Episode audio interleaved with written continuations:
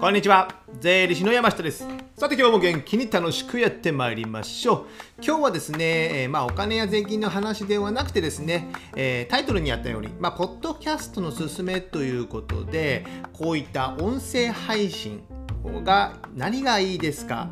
あと YouTube やね YouTube の動画などと比べて何が良くて何が悪いかそういったことをねちょっと語っていきたいなと思っております。これですねポッドキャスト、まあ、音声配信僕が始めたのは2020年の11月ぐらいでしたかね。11月ぐらい始めてまだ1年経ってないぐらいなんですけども今2021年の9月、えー、10月か。10月になってますのでもうすぐ1年ぐらいですかね。で、いろいろやってきてですね、やっぱ音声配信いいなと思ってですね、えー、やっているので、なんかそこのね、メリットと、あとまあデメリットも多少ありますけども、ちょっとね、そこを語っていきたいと思います。で、今は300回超えたぐらいですかね、えー、音声配信がですね、えー、1日2回上げることもあったんですけどもなかなかそれも大変でですね、今は1日1回、毎日一応上げるような感じでやっております。で、まあ、生放送というわけではなくて、まあ、取りだめある程度しておりますので、2、3日前に撮ってアップロードしておく。そんな感じで今やっております。じゃあこの音声配信のメリットですね、まあ、メリットどんなんがありますかというとですね、まあ、音声だけなのであの見た目あの動画と違って見た目じゃあひげを剃らなくていいとかね。今も髪の毛ボシャボシャボシャボシャで、ね、ボサボサで、えー、リビングで撮ってる感じなんですけども、まあ、T シャツに短パンで撮ってて。まあ動画も最近はね T シャツ短パンですけども、まあ、あまり服装や見た目を気にしなくてよい。これは大きいですよね。極端な話どっかのねもう車の中とか。外で歩きながらというのも収録できて、まあ、ちょっと音のね外の音の声とかいろんな音が入るので、えー、聞きづらい点はあるかもしれませんけどもなんならシャキンとね3分あ5分10分ぐらい散歩しながら、えー、収録してそれをアップロードすれば、えー、一つのコンテンツができる。やっぱ歩いてる時ってねやっぱねアイデアとかが出やすかったりするのでそういったので配信できる。でも動画だとそういったのはなかなか難しいですよね。なのでこういった手軽に配信できるのっていうのはありますよね。で機材その他機材も、まあ、極端な話スマホ一つでいいんですよ。スマホのマイクがありますのでそれにスマホに向かってボソボソ喋ってね、まあ、ボソボソ喋るのはあれですけども喋ってそれを、えー、まあ編集もそんなせずにアップロードする。それでも全然問題ない。僕自身はねパソコンを使って収録して、えー、動画編集ソフトでですね音声だけ撮ってそれをちょっとまあちょっと編集といっても入り口出口を切り切り離すぐらい 切り取りするぐらいであとはまあ専用の良いマイクをちょっとこうやってね、えー、やってるので、まあ、多少音はいいかなぐらい。最悪ね、えー、僕はスマホで撮るときはあのワーケーションとかでですね、えー、ホテル巡りをしてるときはスマホに、えー、坊主かなんかのマイクを挿して撮ってますけどもあんまそこまで変わるのかなどうなのかちょっとよく分かんないわかんないですけども最低限スマホで撮る。でも動画だと、まず機材のカメラを用意してマイクを用意して、えー、照明を用意していろんなことやってたらね、えー、いくらかかるんだみたいなね。それにね、えー、逆にそこに凝りすぎたらお金がかかったりね、本当はコンテンツね良いコンテンツを作るのにね時間をかけた方がいいんですけども編集とかねそういったテロップそんなのに凝りすぎてしまうとあんまり本末転倒になってしまいますのでまあ音声だけであればもう本当コンテンツをギュッと詰め込んで良いコンテンツにするだけっていうのがね、えー、いいのかなと思いますので音声はやっぱ楽ですよね。で、先ほど言ったように編集もほぼ必要なくて、で、アップロードも簡単ですよね。なぜかというと、データ容量がね、やっぱ音声だと小さい。まあ、動画と比べたら全然小さいですので、えー、アップロードしやすい。先日、あの対談の動画とかでですね、久しぶりに動画を撮ってですね、えー、4K とか、4K とかで撮ったのかな。で、それをね、編集して、えー、加工して、アップロードしてたらね、やっぱ時間かかる。えー、動画編集ソフトからね、えーアップロード、アップロードじゃない、動画編集ソフトからね、吐き出すときも、あと YouTube にアップロードするときもね、やっぱ時間かかる。で、ホテルとかによってはですね、ホテルの Wi-Fi で遅かったりするんですよ。ただ、ね、めちゃめちゃ時間かかるっていうのがあったりするので、このデータ容量が小さくて、アップロードも簡単。っていうのはね、音声はかなりこれね、魅力あるのかなと思います。でデータ保存するのもですね、えー、一応バックアップということで、えー、動画の編集とかあ動画の、えー、生の動画は保存してるんですけどもやっぱ別でね、えー、ハードディスクドライブを、えー、外付けで買って入れてるんですけどもすぐいっぱいになりますよ。すぐいっぱいになる。ですのでやっぱ音声はその分ね、えー、動画もちっちゃいあデータ容量もちっちゃいので楽だなとは思っております。でですので、こういったことでね、えー、メリットが結構たくさんありますので、まあ、動画、まあ、YouTube の動画、YouTuber を目指す方も多いんですけども、音声っていうのはね、初心者でも入り口は簡単。で、えー、コストも少ない。ですので、えー、いいのかなと僕は考えております。で意外とね YouTube とかの動画であってもですねまあその子供が見るのとかね、えー、あれであればあれなんですけど勉強系とかであればですねビジネス系だとあの音声しか聞いてないっていうことが結構あるんですよ。僕も誰かのね、えー、YouTube 動画見るとき、まあ、AirPods Pro をね、耳に突っ込んで、まあ、なんか掃除しながらとかね、片付けしながら、家事をしながら聞くこと、洗濯物干しながらとかね、が多いですので、あんまじゃあ対談の動画とかで、ハマって見てるっていうのはそこまでないんですよね。動画を見ながらっていうのはね。映画とか違いますからね。なので、音声は結構やっぱ魅力があるのか、ながら、ね、ながら勉強ができるからですね。でね、えー、音声、まあ、ここまでメリットを言ったんですけども、やっぱデメリットもありますよ、デメリットも。なぜかというと、えー、バズらないということです。やっぱ YouTube とかだとあのね一本の何か動画がバズって、えー、注目を浴びるチャンネル登録者数が増えることもあるんですけども音声って、まあ、検索されにくいというんですかね。だから、まあ、バズらないっていうになります。なので僕は検索されにくいので、まあ、音声にもアップロードしますけども YouTube とかの動画にも同じデータを、えー、アップロードする。で、えー、さらにテキスト。今ノートというサービスを使って、まあ、ブログみたいなもんですね。ノートというサービスを作ってその書いてあの喋っている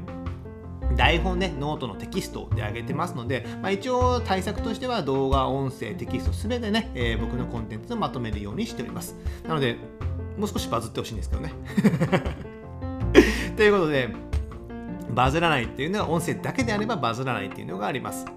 で、あとね、えー、時間、えー、バズるには時間かかるってことですね。あと、誰からも聞かれない。まず最初は誰からも聞かれません。自分が一番聞くんじゃないかみたいなね。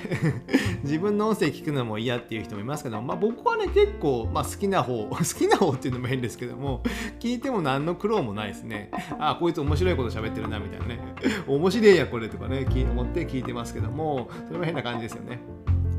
まあそんなことはいいとして、まあ、誰からも聞かれないっていうことになるのでじゃあね1人年間あ1日1人2人からしか聞かれなくてそれをじゃあ続けていくのかってなるとねなかなか困難なことにありますので、まあ、バズらないっていうことでその人からも聞かれない。っていうのがありますので、まあ、それをね徐々に知り合いとかから増やしていったり、まあ、Twitter でねツイートしたりいろいろしながらね徐々にしていくっていうのがいいのかなと。あとね、まあ、仕事関係で自分の会社のホームページとかあるのであればその音声のねデータを、えー、ホームページとかに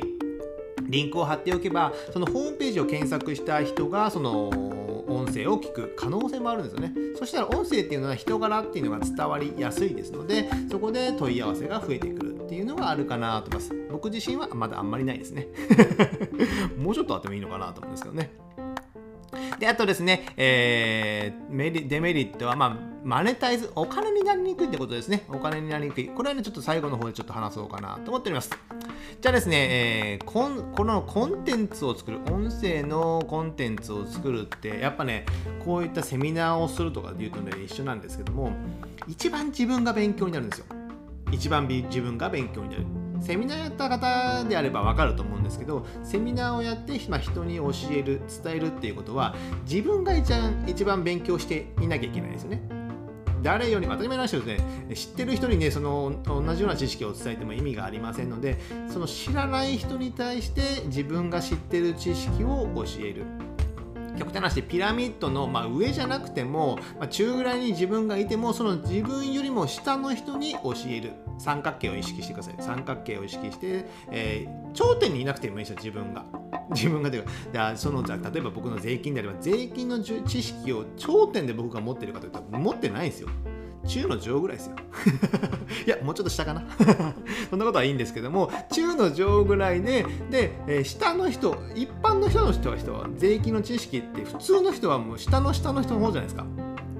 ね、トップは税理士とかなんですよ。別にでもその税金の知識全てはいらないんじゃないですか。でも僕は日常で使える会社の経営で使える税金やお金の知識をこの、えー、コンテンツで発信しているということになるので一般の人とか経営者に伝える話なんですよね。であれば分かりやすく簡潔に話して面白い方がいいですよね。そういったね、やっぱまとめる力とか話す力、えー、僕あるかどうか微妙ですけども、あとね、こういった文字に起こして書く力っていうのが身につくので、これらの仕事ってですね、まあ、どこの仕事、まあ、どの仕事に行っても必要な技術なんですよ。これ技術です。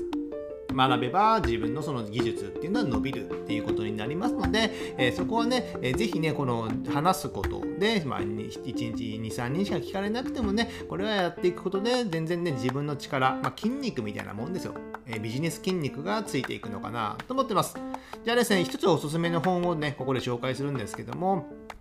えっ、ー、とですね、斉藤隆さんということでですね、えー、頭の良さそうな人がね、説明の上手な人がいるじゃないですか、テレビのコメンテーターですね。斉藤隆さんが書かれている、えー、頭の良さとは説明力だという本ですね。頭の良さとは説明力だということで、こちらね、もう1100円ですよ。1100円。新書の部分でですね、ありますので、こちらなど、ね、読んでいただいて、えー、この中にね、上手な説明の基本構造上手な説明の基本構造というね4段4ステップでまとめると、まあ、誰でもね簡単にね説明できますよっていうのが書いてありますのでこの本を読んでねちょっと学んでいきたいかな学んでいただきたいなと思ってます。僕もねこの本は読んでこのポッドキャストでも、え、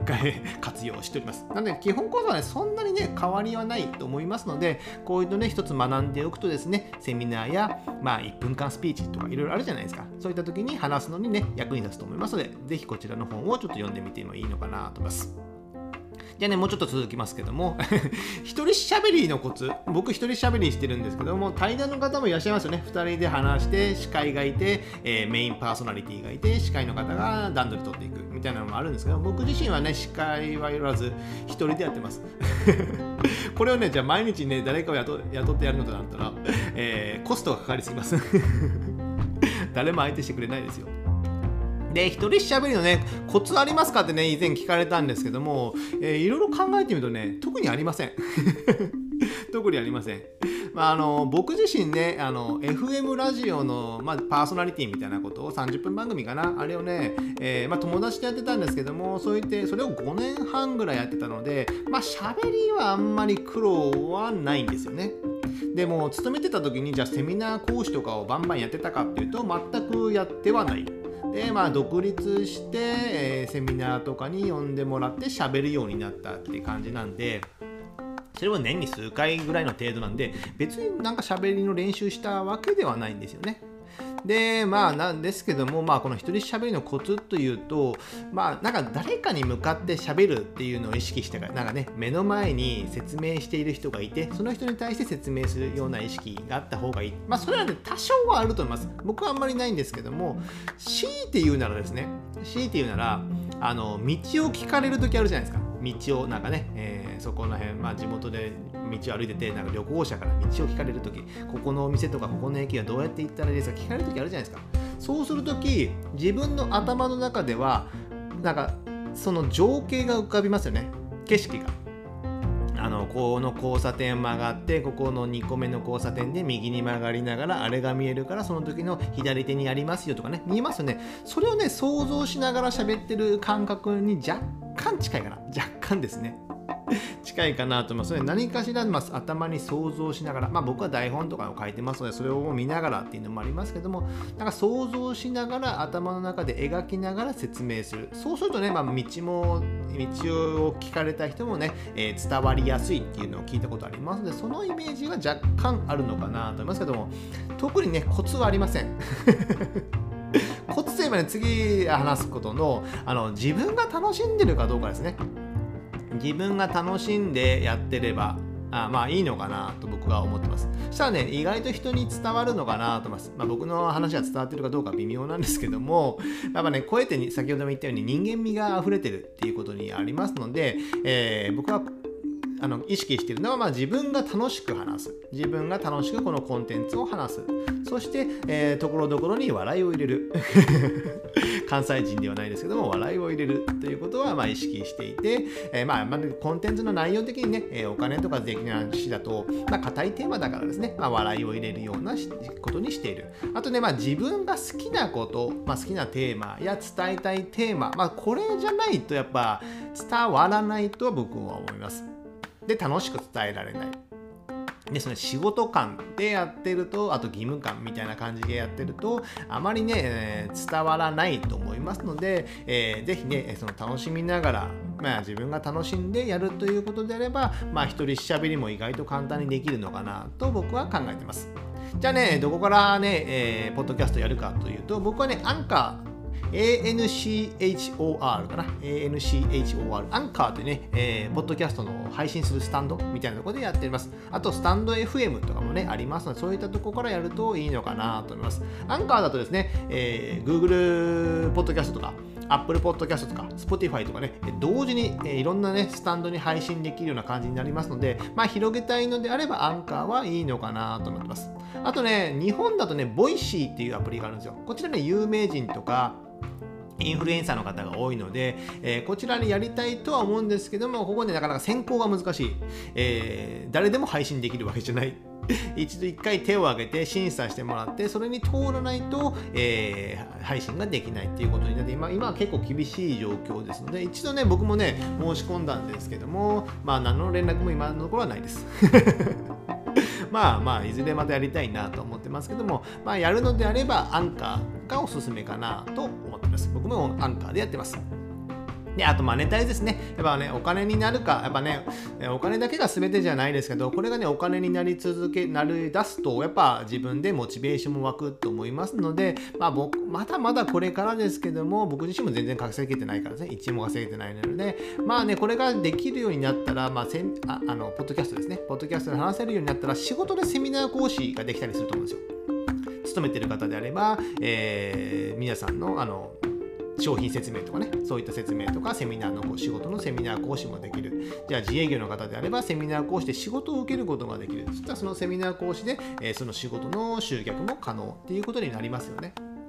で、あとセミナーで、え、セミナーを副業でやるのもできますね。えー、今だったらストアカとかいろんなね、サイトあるじゃないですか。で、そこでセミナー講師といって、えー、活躍して、そこからね、え起業する、独立するっていうのも可能かとなりますので、まあ、副業の、まあ、実験としてやるのはね、全然おすすめかなと思います。で、そのセミナーやりながら、ポッドキャストで、え無料で毎日とか、定期的に配信して、え集客を行いながら、自分で集客して、して今度セミナー講師するとすればですね、えー、その手数料とかも取られなくなったりするので、その辺のね、マネタイズというのは、まだまだこれから、ね、喋れるということで、まあ、課金される、お金を稼げることも増えますし、あと音声配信だけであればですね、まあ、広告とかそこら辺もいずれね、出てきます。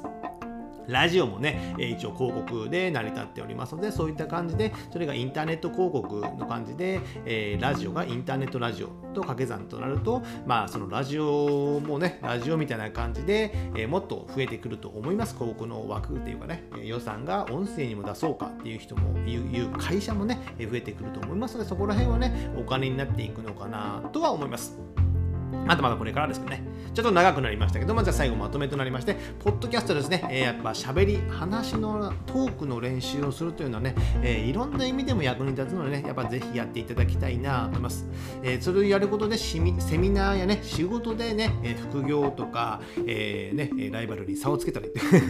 そういったこともできますので、そういう、え話す力はやっぱ全然あった方がいいのかなと思います。で将来的にですね、起業や副業、いろんなことを考えている方はですね、やっぱね、えー、将来の稼ぐ力というのも鍛えられますので、えー、ぜひね、このポッドキャスト無料でね、えー、配信できますし、まあ最初はね、全然大変だと思います。僕も全然大変ですよ。こののんびりやってる感じにしますけどね。ですけども、まあね、面白い面白い、面白みな、面白いながら、しか、楽しみながらやるとね、ぜひいいのかなと思うので、ぜひね、皆さんもチャレンジしていただきたいなと思います。じゃあ今日はね、のんびりしたテーマのポッドキャストのすすめということで、えー、話していきました。じゃあ今日はこれぐらいにしたいと思います。では次回またお会いしましょう。さよなら